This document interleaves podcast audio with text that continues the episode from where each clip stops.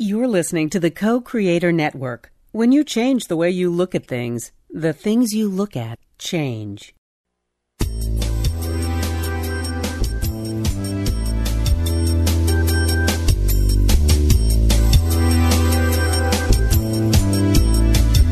Good afternoon. Welcome to Why Shamanism Now, a practical path to authenticity with your host, Christina Pratt, director of the Last Mask Center for Shamanic Healing. She's talking about how shamanic skills can bring us to physical, emotional, mental, and spiritual well being, especially when nothing else can. Now, here's your host, Christina Pratt.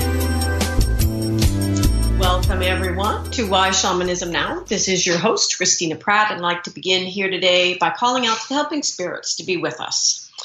So I call out first to your ancestors and to mine. I call out to all of those men and women who walked the earth all the way back to the first man and the first woman. I call out to these people who lived well and died well and bring to us the legacy of all that is good and true and beautiful in our ancestral lines. May we use that legacy well in our own time. May we learn from those who've gone before us. And may they stand close to us and whisper in our ear when we're just about to make that exact same mistake again. And help us to call out the innovative, qualities of our mind and the compassion of the heart and the humanity that exists in the bodies of the people that are alive here today help us to call that forward and do what is needed in our own time that may be different, that is hopefully different from those things we have done before and proven to ourselves time and time again are not sustainable and are not working, and most of all, are beneath us and our better selves. So may these ancestors stand with us and help us to step fully into our best selves and may we truly be better humans. And for all the spirit help that is helping us in every single day to be a better human, I call out through those human ancestors to those non human ancestors, to those beings that live here on earth with us and have been here long before there was ever a human and will be here long after. I call out to life and its great diversity and enormous wisdom and strength and grace. A call out to this energy to be with us here today to help us to find our wisdom, our strength, and our grace, and to be a part of that great web of life in a good way. Let us be the blessing that we were meant to be for all of life. And as these helping spirits gather round us here today and hold us well, let us gather ourselves. Remember, this is not something you can ask your helping spirits to do for you. Gather yourself. Choose to be here now, drawing your energy from wherever it might be into your mind, from your mind into your heart, from your heart into your belly. And from your belly, let us touch the earth and take a moment in reality to this real earth that is our only home, let us take a moment and give thanks. Thanks for life. Thanks for this day and whatever it holds for us. Thanks for this place to walk our journey, the beauty and the diversity and all that is here on this journey for us to become the men and women that we are meant to be. And we give gratitude to the earth for the generosity in her dreaming, that whatever it is that must change can be changed as long as we are still breathing.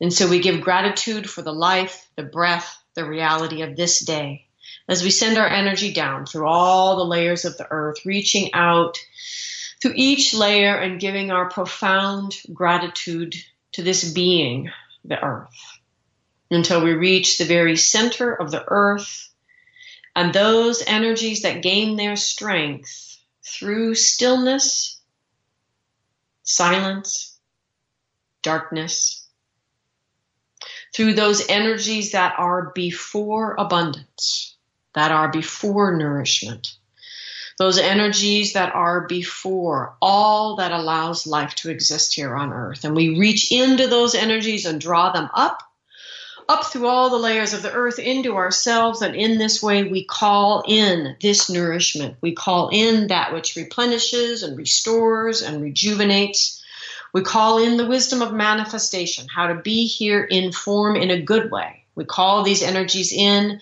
and we ask these energies to help us to learn to take a stand, to be here in our bodies on the earth, know what we stand for, and to create our life out of those things that have heart and meaning to us, and to do so in a way that opens our door to the other, sets a place at our table for those who are other than we are, and to break bread with them in our lives and in our hearts, and to be open to those conversations that have not yet happened but must, because without the other coming into our lives to be different, to be uncomfortable, to make us nervous in our own skin, only in that way is the man or the woman within us born into our true place here on earth. So let us be provoked by each other to be better to become the men and women we were born to be. And may we live our life in a way that invites precisely those interactions in.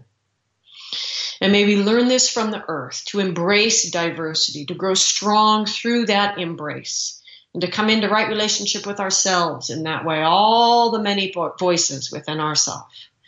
Come into better relationship with our environment and right relationship with this earth, right relationship with other living things on this earth, and right relationship with the invisible world. And as we come into relationship with all of these things, let us draw our energy in and begin to rise up from our belly to our heart and our heart to our mind and draw on the energy of the earth to support us in rising up and out through the sky, through the atmosphere, into the cosmos, and all the way up to the highest power of the universe. And by whatever name we call this energy, in whatever way we know it or conceive of us, let us connect with these radiant energies above and draw these energies down into our day. Through all the layers of the sky, we call into ourselves, into our proceedings here today. We call in the essence energy of blessing. May we draw it into ourselves and receive it and extend it out to others. May we draw in the energy of protection, to give this energy to ourselves and to offer it to others. May we call this energy in from above and use it to be committed and devoted to right action, right use of will. And we draw these energies in to feel the enormous benevolence of our universe and let it be within us. Let us feel the illumination and inspiration and the guidance let us see deeply within ourselves the lighthouse in the storm we find ourselves in. And may we find all of this in the energies from above as we call it in and feel the great beneficence of this universe of which we are all part. And we draw these energies in from above, letting them move from our head to our heart and our heart to our belly, sending them all the way back down to the center of the earth. And in this way, we become the place within where the energies above and below these two great legendary lovers come together in the big love that has birthed this entire experience of form we are all having together into existence. And may that same energy awaken the spirit of your heart, and may your heart open up to the great crucible of transformation that lives within it. And may you use that crucible in a good way. Call up the fiery passions of your belly, so very different in quality from the crystal clarity of your mind and draw that down and bring these energies together in your heart and let them move in a dynamic tension that gives birth to this third and most essential thing for each one of us to know, which is why we are here. And let us find some memory, some inkling, some sense, perhaps a vast burst of clarity, but let us find in our hearts some sense of knowing why we are here and reach in to our heart and find the courage in our heart to do something in this day, large or small, to make those unique gifts manifest in our world. And for the countless, the boundless spirit help that we all have to do exactly that thing, I give great thanks. May what needs to be said be said here today, and what needs to be heard be heard, and may these proceedings go forward in a way that is good for all living things. And speaking of living things for which I have gratitude, I would like to thank Regina, Ian, Emily, Malama, William, Brian, Mary, and all of the listeners who have donated financially to the show. Why Shamanism Now is listener supported, and that means it exists out here in the world for anybody who can get onto the internet to access 400 hours of podcasts about shamanism um, available free for anyone because of you, because those of you have donated generously to help me to pay the bills that make that reality happen. And I am grateful for you. I'm grateful for those of you that share the show, that bring these ideas into your own journey circles, into your own practice, even into your own, feel inspired to have your own solo practice just to be able to manifest these ideas in your life in some way that you can wrestle with them, try to break them, see what questions come up, and continue to help our understanding of the practical application of shamanism in our contemporary lives to grow. So thank you all. Uh, if you don't know how to support Why Shamanism Now because you get it off iTunes, please feel free to go to whyshamanismnow.com, click on the support button, scroll down. You can donate any amount, large or small. We are grateful for all of it for all of it goes directly to keeping the show on the air. And we thank you all for your support. We are live here today. So if you have questions about today's topic, about Norse shamanism, please feel free to call in at 512 772 1938, or you can Skype in from the co-creatornetwork.com site from wherever you are, or email me at christina at lastmaskcenter.com after the show if you have questions um, after the show airs live. So we have one of my favorite guests on the show again uh, here today. We have Evelyn Rysdyk. Evelyn, thank you for being with us today. Oh, I'm delighted to be here. Yay! All right, so today's topic is Evelyn's next fabulous book. She has a, a, a long, a long line here of fabulous books, um, and I mean that very sincerely. I'm not a very good reader, so for me to say a book is fabulous, it means it's extremely well written and interesting to read at the same time. So, for those of you that do not know, Evelyn is a nationally recognized um, shamanic teacher and healer. She's a speaker and an artist. She illustrates her own books, which is amazing. Um, and she is the author not only of The Norse Shaman, which is our topic today, but of Spirit Walking, Spirit Walker's Guide, to, and, and um, a Spirit Walker's Guide to Shamanic Tools, which for those of you who want to smith and create your own things, it's a great book to go out there and find. And some of you don't know about it, which is crazy. Um, and also another book called Modern Shamanic Living. And all of these and all of her other uh, extensive writings are about focusing on living in harmony with the earth and how ancient healing methods support us today as individuals to feel more whole and confident and connected and empowered. Um, so, if you'd like to reach Evelyn and the larger bio that you're welcome to read, you can find her. Is it st- is is the passages email still the best email? Is there a better email for people to reach you? Maybe? No, that's a that's perfect. Okay, so it'd be passages at Maine, as in the state, M A I N E, dot R R dot com. Um, you can also explore her books, um, etc at evelynrysdyk.com, which is E V E L Y N R Y S D Y K.com. And workshops and classes and her work with her partner, Allie Knowlton, um, can also be found at spiritpassages.com. You're just all over the place these days. so thank you again for joining us here today. And since we do have a global audience and we need to not make assumptions, let's start um, by talking about who who we're talking about when we are talking about the Norse peoples, so that we can kind of put our conversation here on a map of the world. Um, I specifically am sort of thinking about the Viking world uh, uh, in Scandinavia, Northern Europe, that that Norse Germanic kind of uh, cultural background, and my desire to get into that work is because of my own personal heritage. The idea that I have these ancestors that my my um, family venerated and uh, celebrated their traditions and what have you. There was a great deal of pride about uh, being half Norwegian, and the other half is German and Scottish and Dutch. And um, in in sharp contrast to that is the fact that my ancestors, at least on mainland Europe, uh, started two world wars uh, and have created a great deal of turmoil in the larger sense, because I also have some English ancestors as well, in colonizing large swaths of the planet and subjugating native people. So I had this desire in my shamanic practice to work with that conundrum and try to unpack whatever the spiritual illness is that is a part of the fabric of my being and everybody that shares my heritage.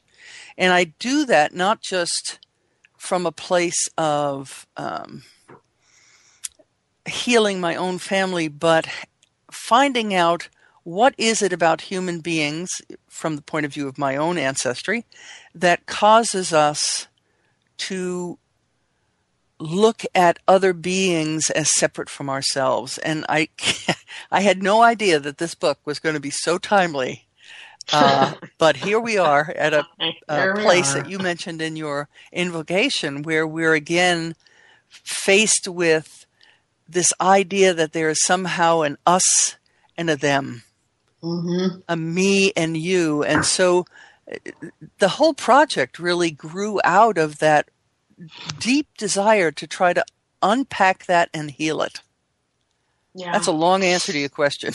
no, it, it, but it answers a couple of the questions I was going to ask, so we're good. Um, but it, it is, you know, speaking to this um, conundrum, and for many people, it's like a hard stop in the inability to get to their true ancestral helping spirits, those ancestors who are ready, willing, and able to function precisely as they always have for their descendants, and this big heap of other dead people who are not necessarily in a place yet to be able to function as ancestral helping spirits. And so, how do we, as contemporary practitioners who who have ancestors, and many of us, most of us, I would you know, venture to say all of us have ancestors who at some point in time were shamanic people.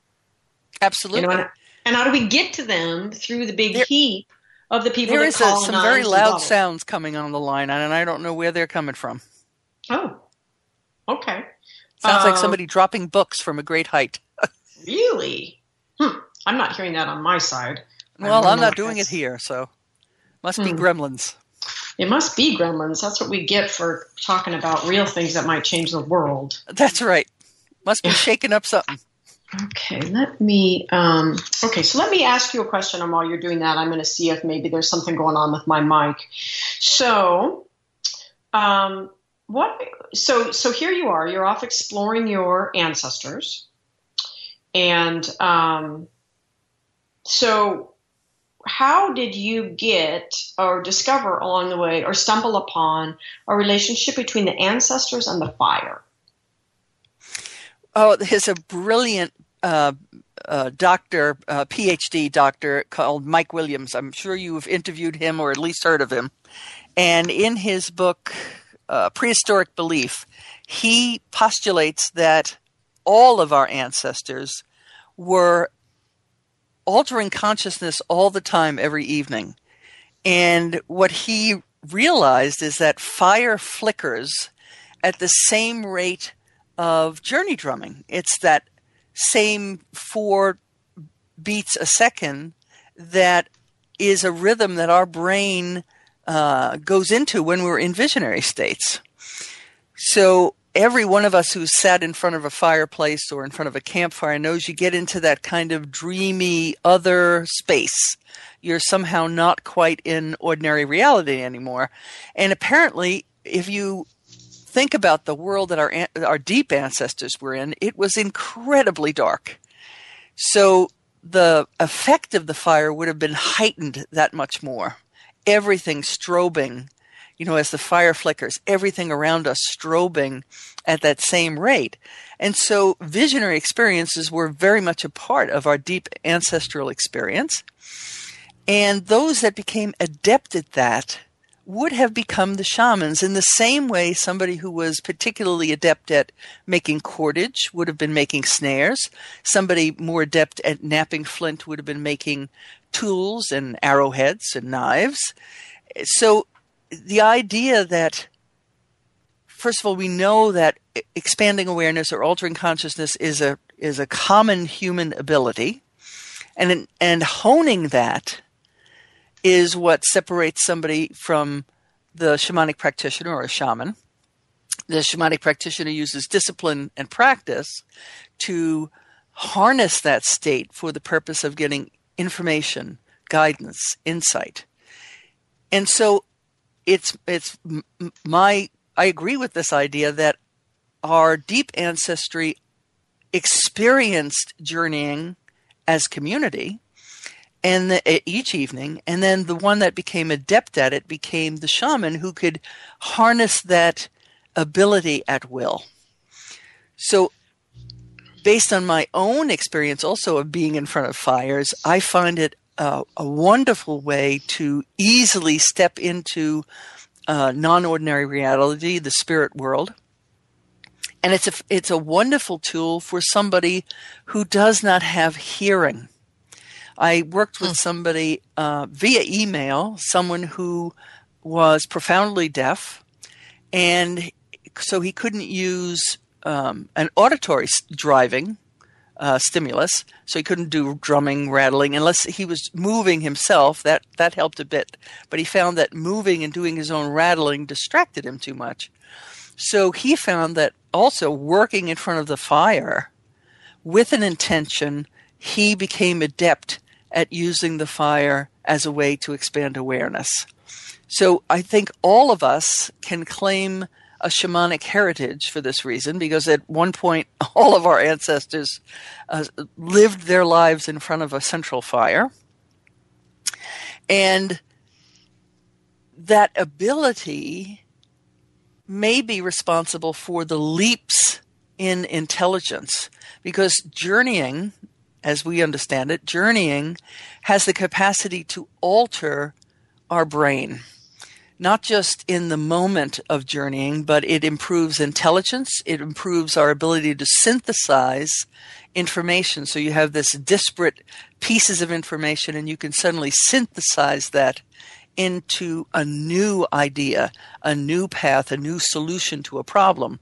It assists in problem solving. It assists in stimulating both creativity and the imagination. And all of those tools support uh, a higher um, level of using our intellectual and creative capacity.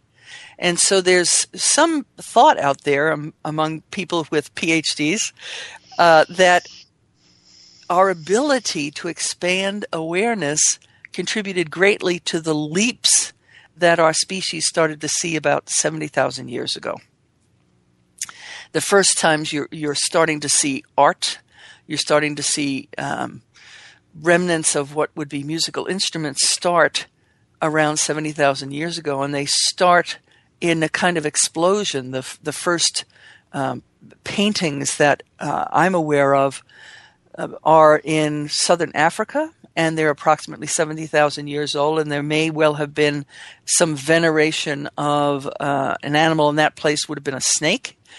The Chauvet Cave in Europe, which is approximately, I want to say, 35,000 years ago, uh, that has um, beautiful images painted all over the walls and also has a place for venerating cave bears the earliest instruments that have been found so far are flutes that are approximately 40,000 years old. So there's this sense that as we began to use these tools and also live a bit more densely, we were sharing visions with one another, sharing information, and in that that stimulation, we began to change on a on a fundamental physical level. Cool. I love the fact that everybody's finally starting to figure out, you know, what the shamans are talking about in these stories that they tell. Right? They have a story that tells why, but it's a story, it's a teaching story. And then we have these people with these wonderful letters behind their name that can actually do the science and measure things and, and tell us why. So our head goes, oh, now I understand the shaman story. well, you know, it, it, we, culturally, we at least in the last few centuries, we have spent so much time developing sort of that left hemisphere skill. You know, the mm-hmm. the part of us that had to get grades in school and whatnot. So I think we need some, you know, the equivalent of dog cookies, you know, little dog yummies mm-hmm. for our left hemisphere. Yeah, exactly. so it doesn't so much interfere, but collaborate with us, you know. Exactly. So we exactly. we give it a little yummy, and then it goes, oh, good information. It's true. Oh, great. okay. So how has this um, connection with your own bloodline ancestors. How has this changed your shamanic practice? Well, I have to say, my uh, great great grandmother has been my teacher from nearly the beginning, mm-hmm. and that uh, that relationship, because I think all of the the profound changes in my life have been through relationship. I think we're wired for that. So my relationship with my great great grandmother has opened up the door to her mother, has opened up the door to understanding that once our ancestors are no longer in their own physical bodies, they move in to a, a transcendent kind of state of being and they become a kind of pure love and guidance for us. You know, even if we didn't particularly like them very much, they are a tremendous source of support. And they also live in our body. So there's this marvelous uh, combination where you're actually awakening the aspect of them in your own physical body as you work with their spirits. You know, I don't I don't separate those two. They they fit together beautifully and then indeed there's a um, there's a body of research that they did at the in Europe European Psychological Association that has proven that all the tribal people in the world that venerate ancestors really have the right idea. They used a scientific method in the European Psychological Association, but to boil down all their research, they discovered that people that just think about their ancestors before taking problem solving Hmm. We might have just lost Evie. I'm not quite sure. I, um, can you oh, hear me? You there you are. Yeah, we lost something else though that was making all the noise. That's beautiful. Oh. well so, done. Um, Whatever so you, you killed, saying, it was a wonderful thing. You were saying uh, people that just think of their ancestors, and then you went cut out. So you were okay. You were so the people that think about their ancestors before taking problem-solving or intelligence tests actually did markedly better, statistically better on those tests than people who didn't think of their ancestors or simply thought about people who cared about them to whom they were not related. so simply recalling our ancestors before we do a task somehow opens up our capacity. So as shamanic practitioners, we would say, well, of course we've evoked their spirits, but I mm-hmm. also think it somehow opens up part of us our capacity as humans. Yes. Yeah. Interesting. Okay. All right. So let's move along to one of my favorite parts of your book. So you're minding your own business, traveling along, learning about your ancestors. And how did you get onto the first shaman? Well, I, in thinking about all of those ancestors sitting around fires and somebody coming, uh, becoming a specialist, I became curious about my own line and looking back at that and with the guidance of my great great grandmother did some journeys to lead me in a direction of doing research which was to look at what kind of finds uh, archaeologists have been finding and it seems at least at this point the earliest shaman grave we have found is 28,000 years old. It was found in the what is now the Czech Republic uh, in uh, Dolní Věstonice, and it was a, a, grave of a woman, uh, ceremonially buried, and also someone who was, interestingly enough, an artist. She was making little ceramic figures. And she made figures something like 12,000 years before anybody decided to make clay vessels. So she was making art with clay long before people decided, hey, you could store food in these things. And uh, what is interesting is there is a, a mother figure that she made that was beautifully intact. but all the animal figures that she made had exploded. They were all in pieces. And I realized immediately, having worked with effigies before, that first of all, she fired the animal figures wet so that they would explode. And in my mind, she was making effigies to bring animals back into ordinary reality. So you have these figures that you make, they're inspirited with the spirit of the animal. You fire them, the fire breaks the figure apart and releases the spirit into the world. So she, um, in my mind at least, she was re-inspiriting the animals that the people depended upon for food. Hmm. And the mother figure recalled earlier figures of, you know, little fat grandmas, basically. Unfortunately, the figure I look at in my mirror. And, uh, and the, that idea of this older woman, clearly a body that has had uh, life experience, multiple pregnancies. Usually, that body is a body of multiple pregnancies, and has lived beyond menopause. Humans made that figure for 38,000 years in one form or another. That is a long time for a culture that does not write, but instead passes down information orally, to have held that idea so to be so important that it was continued for 38,000 years to me, those things kind of clicked. So this shaman 28,000 years ago has this mother figure. Why is that important? Maybe that is really a sign that there is an elder in our human family line that is venerated. And who is that elder? Perhaps that elder was the shaman. And through journeys and through research, I believe that our ancestors understood that the one who could help us was connected also to Mother Earth. So it's this interesting character that straddles the two. It's a nurturing figure.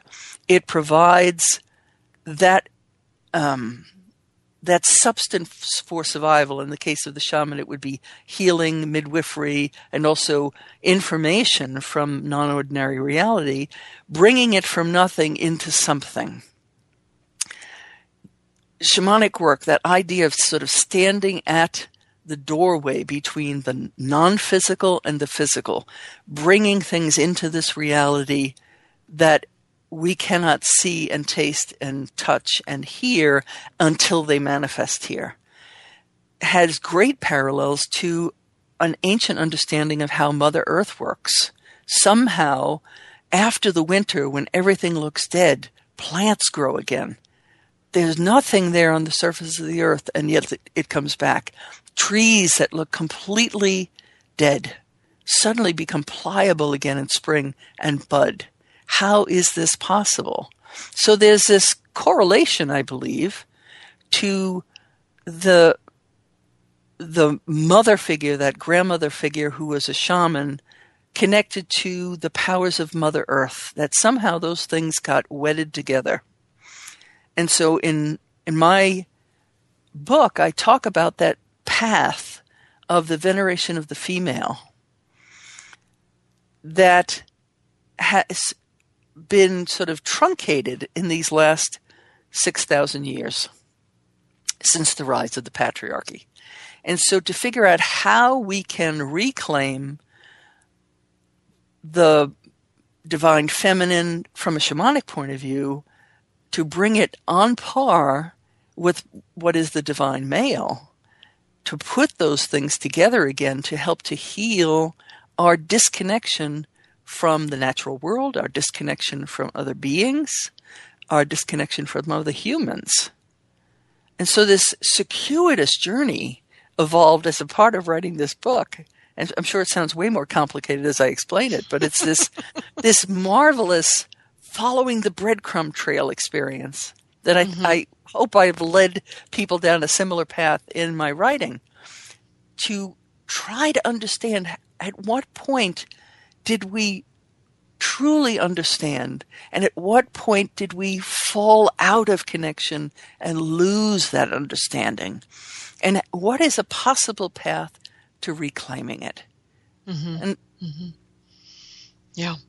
Is there any is there a particular way just in terms of being a shamanic practitioner given your your own unique path that that once you connected with this ener- energy of the first shaman did things shift or crystallize or I mean did it did it change your own practice in, in a way?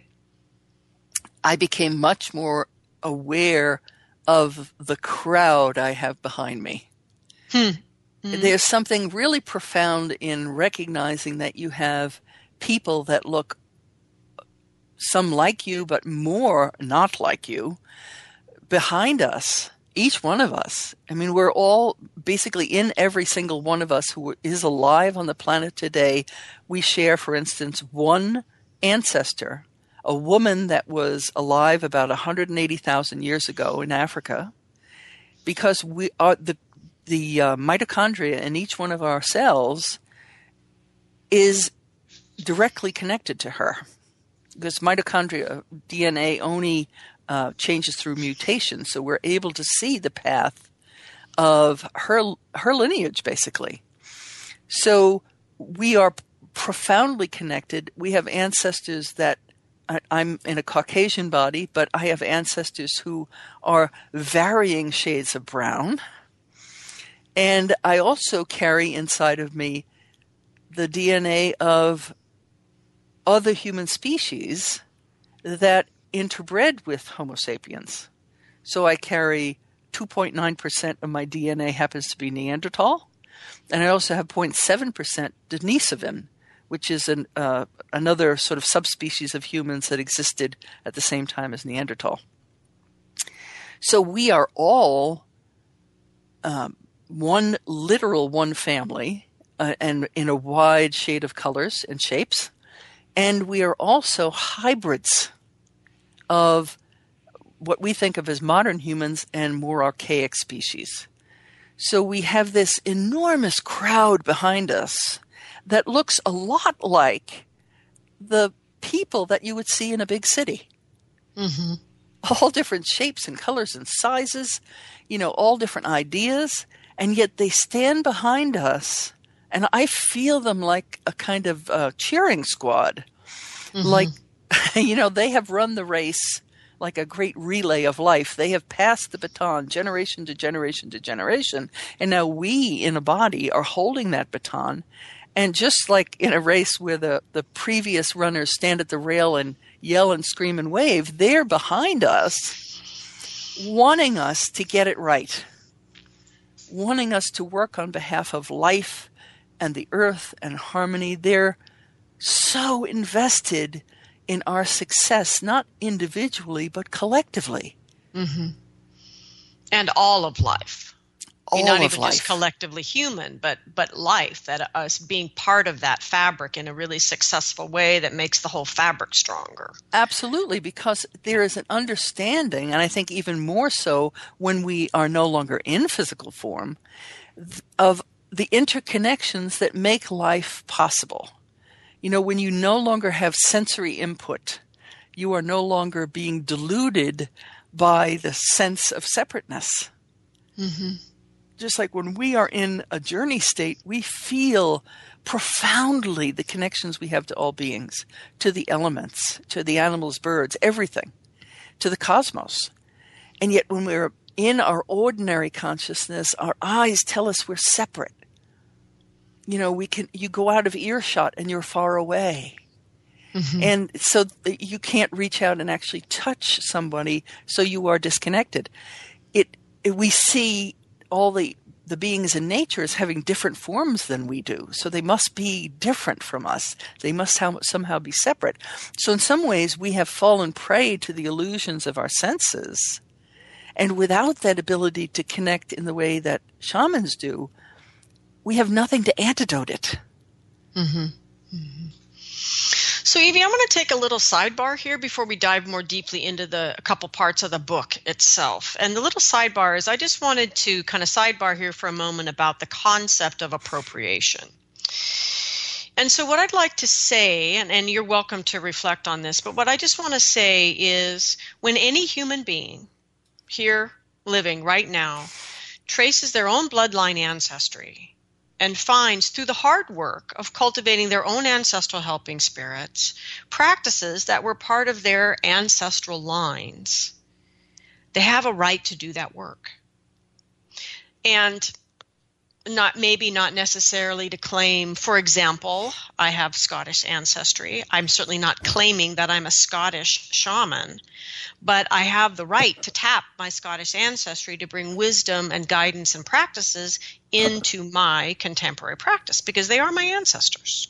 And you know and you're making a, a, an important point that once we we have done that work the work just expands out to realize that we are one human family, which my helping spirits remind me of constantly, is that it's one family. And so that doesn't mean I now have a superficial right to pick cherry pick anything I want here because it's a book on a shelf, right? Or because it looks cool. But I do have a right to do the work and to connect through my like you said, my DNA through my bloodline to people who have been here before me and connect with what they have to teach me. And my experience is they want to teach us and they Absolutely. want us to continue to do the work. So I think it's really important in our effort to understand what appropriation is because appropriation as it is expressed in contemporary life is theft but mm-hmm. that this that we're talking about here today isn't, in my mind, appropriation. It's actually doing the work to heal our relationship with our ancestors and using what our ancestors have to offer us to get our shit together. if you'll pardon my French. Um, you know, that it's, and so I, am you know, give you a moment if you want to comment at all. Um, it, it's just this, this, um, conversation that keeps rising up in its sort of least well thought through forms these days. And I just wanted to make a little comment so I don't have to feed 500 field 500 emails about this. I, I want to. I do want to make a comment because I think your point is extremely well taken, and I agree.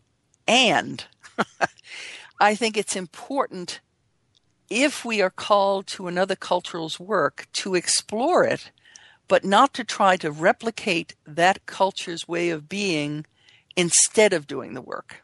I think being um, initially called by working with a Peruvian shaman or um, somebody from Siberia or whatever it might be is a marvelous entrance into the work. But, uh, and I'll use somebody from the Southern Hemisphere as a great example, uh, because a lot of people work with the um, Peruvian shamans and they're in the Northern Hemisphere. They live in the Northern Hemisphere. And I think the the the idea behind their rituals is far more important than replicating the rituals because their rituals evolved out of where they live and how they live. And when we in the Northern Hemisphere try to replicate that, we are replicating only, it's like memorizing dogma in a way. We are mm-hmm. memorizing a ritual but without the same relationship to those specific spirits. Mm-hmm. And even if you believe that you are have a relationship to those spirits because you've visited Peru and you've made offerings to the Apus of the mountains, it is not the same as developing a deep and profound relationship with the spirits where you live. Mm-hmm. I think it, it, that is a particular um, Western culture right out of Northern European culture kind of mistake. It's the mm-hmm. idea that sacred land is over the next hill and the other guy has something that we should have. And, and in that in that way it's appropriation. It's it's yeah. a kind of colonial attitude towards someone else's culture. And precisely. I'm, go ahead. I was just going to say precisely. And I was going to say and then the next step is to then call your practice in this using this example Peruvian shaman because you're too insecure about what you're doing to just put it out there in the world for what it is and using the indigenous connection to validate your own work Right, and I think is, it's it's far more important that we develop strong relationships with the spirits where we live. The sacred land is under everybody's feet. And it's up to us to call that back. If we don't feel as though the land is sacred under our feet, then we need to make changes so that that land is more inspirited again and that we can feel that connection. And I think Hallelujah, that, sister. that piece of responsibility goes with the shamanic practice. It's Absolutely. about being in reciprocity with the spirits of nature, the spirits that are under our feet, over our head, and that surround us and nurture us. Because we have that responsibility to do that work because we can perceive it. And we also have the, um, the ability to use our time that way. There are many people on the planet who do not have the luxury, frankly, of being able to spend their time not working in ordinary ways, but instead using some time to go out and contact the spirits of the land, work with them. What do they need to do that? Which I think is a very profound environmental work. What do the spirits of the land want? What do they need to be mm-hmm. fed? Yeah. You know, if people are in survival mode, they're not as easily able to do that. And so those of us who have that ability, first of all, we know how to use the journey method to contact those spirits and step into relationship. And then because we have that capacity and we have the, frankly, luxury of focusing on a spiritual practice, and I think in some ways that is a luxury in this culture, to be able to do that work is part of our responsibility. It's like you have this power, with it comes responsibility. Mm-hmm. Yeah. And by contacting the spirits of the land, even just in your own piece of property, whether you, you know, it's an apartment building and you have a little pocket park right there, or you live in suburbia, as many people in the country, our country in the United States do, you can do things with the spirits of land right where you are. How are you treating that land? Are you using chemical pesticides? Are you planting indigenous plants or things that just look pretty? How are you encouraging the birds and the wildlife in that area? Are you working with your neighbors to change the runoff into the watershed? How are you engaged in the work of being in relationship with Mother Earth? That's what the rituals in Peru are about. That's what the rituals that shaman, shamans do all around the world are about. They're about creating harmony. And that's our responsibility to do that work right where we're planted. All right. So that's our sidebar, everyone. We're moving back to Norse shamanism now. it, you know, it's so important, and that that little conversation is is true. You know, it underlies contemporary shamanic practice. Period you know, no matter where, no matter who, no matter what, that that's the state of contemporary shamanic practice for us here today, you know, living in the Western world, wherever that might be. Okay, so one, one more let, comment. Oh, sure. It's about remembering the role of the shaman. We yeah. we didn't journey just to have splendid visions and do our own inner work. The right. shaman's role was to support harmony in an individual through healing work, it, between individuals in a tribal group, between that tribal group and the natural world and the, the spirits of the animals, whether they be prey animals or not. That was our responsibility. How do we stay in harmony with the cosmos at large, with the elements? That was the job. It was not about, gee, I have a Sunday afternoon and I think I'd do a journey so I feel good. That was mm-hmm. not the job. That was right. not why we came to this work. It was connected vitally to survival. And I think it's still connected to our survival at this time.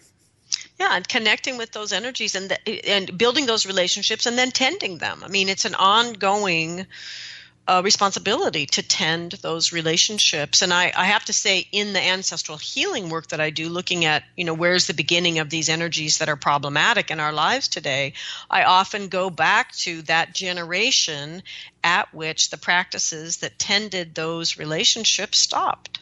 Right. and Right. shit went sideways. you know? anyway, so what I would love to talk about a bit here is a couple more things from the book, which is to go back to the idea of cosmology, and sh- if you could share with us a bit about the the world tree, the core, kind of the core cosmology that we you're you enter into when you enter into the shamanism of these peoples that we're talking about. the uh, Norse Germanic people have a, a rather elaborate spirit world in the way that is uh, more complex than our typical uh, lower worlds, middle world, upper worlds. But it's still um, arranged by a great tree, and that is a common image through many cultures that there's somehow um, an axis mundi that is represented often as a tree that holds all of the realities together. And it makes sense if you live in a landscape, the fact that you have these giant trees, and you in the Pacific Northwest know exactly what I'm talking about. Uh, it, the primordial forests of our ancestors were more like the Pacific Northwest. Trees that lived for thou- for hundreds of years and into thousands of years that had not been taken down by axes and saws were a, a very obvious bridge between the the world that we stand on with our feet and the sky that we can't quite touch. And so a, a tree is a perfect unifying principle. In Norse um, practice, it's nine realms, but it can just as easily be thought of in the same way as three worlds. That there's a, an upper world, which is the Asgard, which you can think of as sort of the, the heavenly realms, and then each of the others are arranged on this tree. And um, one of the things I love about the idea of having our cosmology in that way organized in a kind of axis mundi is that there is no one center of the cosmos.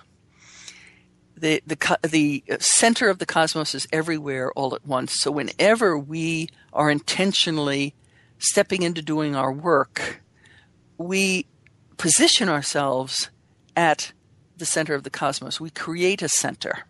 So when you put an altar together, when you light a candle and do a prayer, when you create your altar to do your work, when you call all of the ancestors around you, when you honor the spirits in all directions around you, you are creating that hub of the wheel.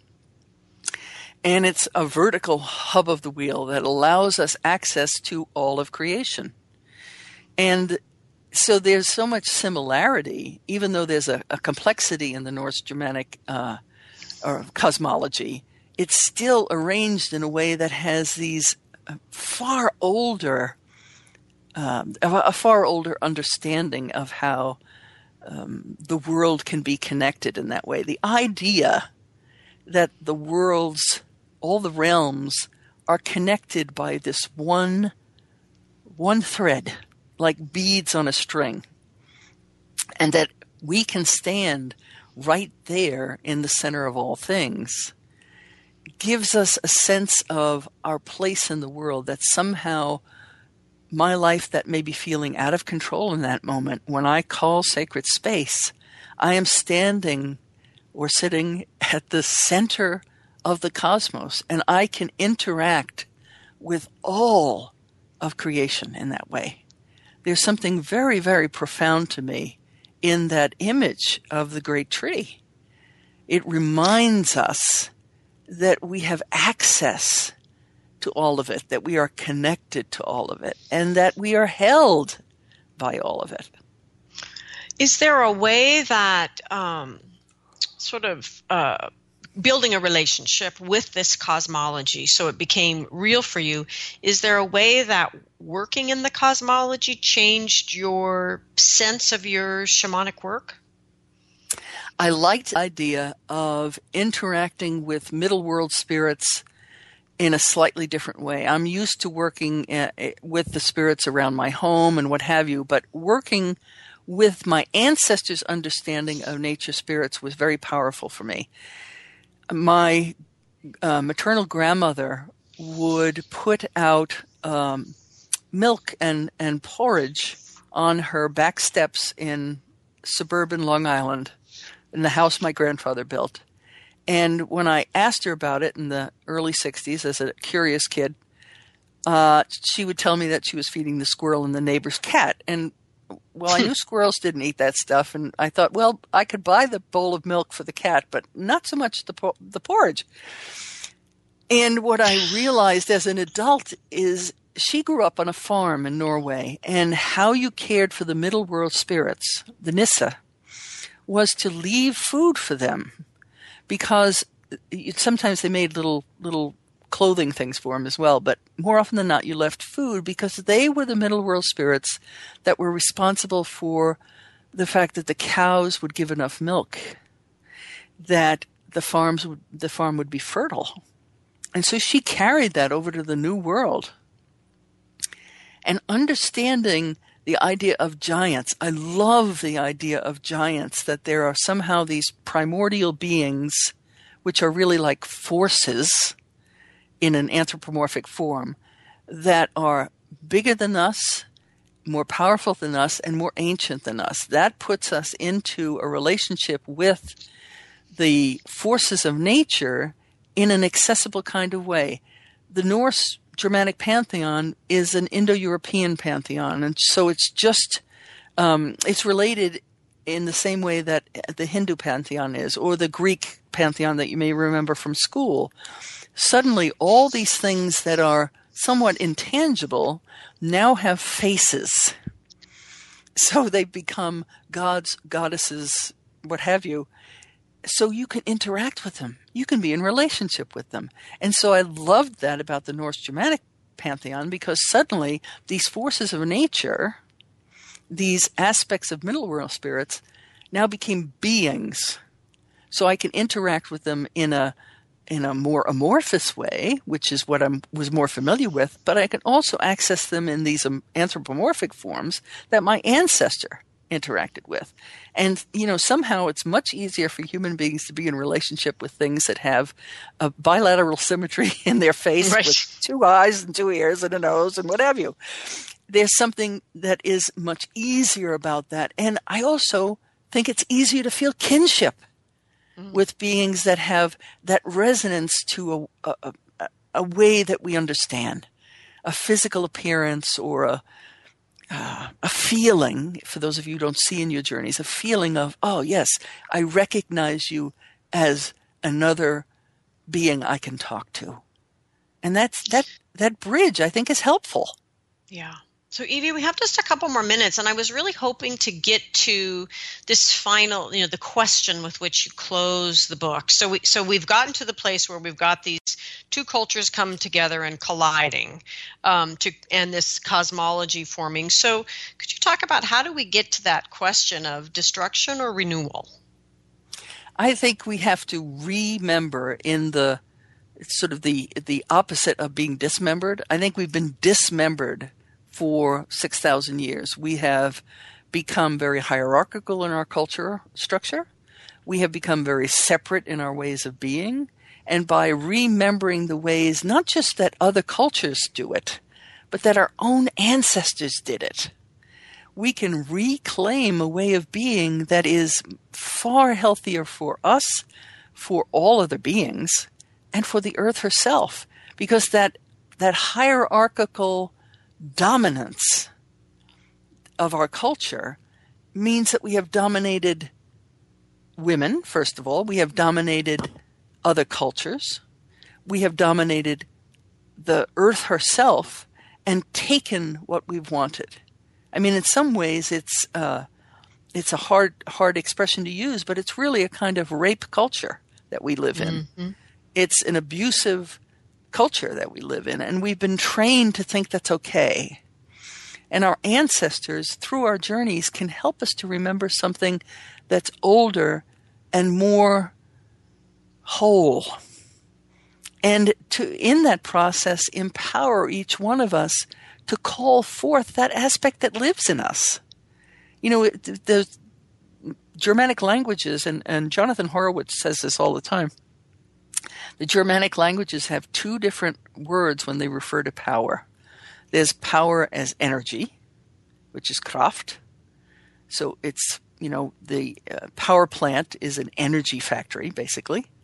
And then there's the word Macht, which is power as force. And we've been expressing power as force in the hopes that we would feel power as energy. And I think we have to start doing that the other way around. Mm-hmm. And one of the doorways for that is stepping into relationship with nature. Even if you do not journey, you must spend more time out in the natural world because mm-hmm. nature has a way of informing us in a way that is beneath our intellect and goes directly to the heart. Mm-hmm. Hmm. And sec- secondly, I would say journeying and then also doing ritual because ritual is a way that we can inform our subconscious where we need to be programmed to do things differently. When we do something with an intent and we engage our physical body, we are telegraphing to that subconscious aspect of ourselves this is important. This is real. And when we have programmed ourselves in that way, it begins to change the way we live. Suddenly, the most important part of us knows that it's true. Not just the veneer on the top of our head, but our subconscious and our heart that can lead us in a different direction. Thank you, Evie. And thanks for writing this book at this time because as as you said, who knew? well, your helping spirits obviously did, but who knew it would be so important at this particular time to help us to relearn how to um, live the solutions our time is calling out of us. You know, it's here in us. We need to find it and draw it out. And this is this book is a is a beautiful opportunity for to guide people in that exploration. Because actually, even if your ancestors aren't Norse shamans, you could put another word in there and still follow the practices and connect with your own ancestors, whatever they might absolutely. be. Absolutely, absolutely. Yeah. And you go back yeah. far enough, it's all the same. And I have well, to say, even though we're done for today, I would love mm-hmm. to continue this conversation. We we have to get mm-hmm. together like this again. Yeah, absolutely. So, Evelyn Rysdyk, thank you so much um, you all can just click on her page at whyshamanismnow.com and connect to all of her links and her book, etc. Thank you so much for being with me again and sharing your wisdom and your journey with us. Oh, much love to you, Christina. I love chatting you. with you. Thank you. All right. So, to those ancestors that have gathered around us here today, we give our profound gratitude. Thank you so much for your patience and persistence with us. To the earth below and the sky above, we give enormous gratitude and we give thanks to the heart here in the center, the heart that unites us all. Thank you, everyone, and have a good week.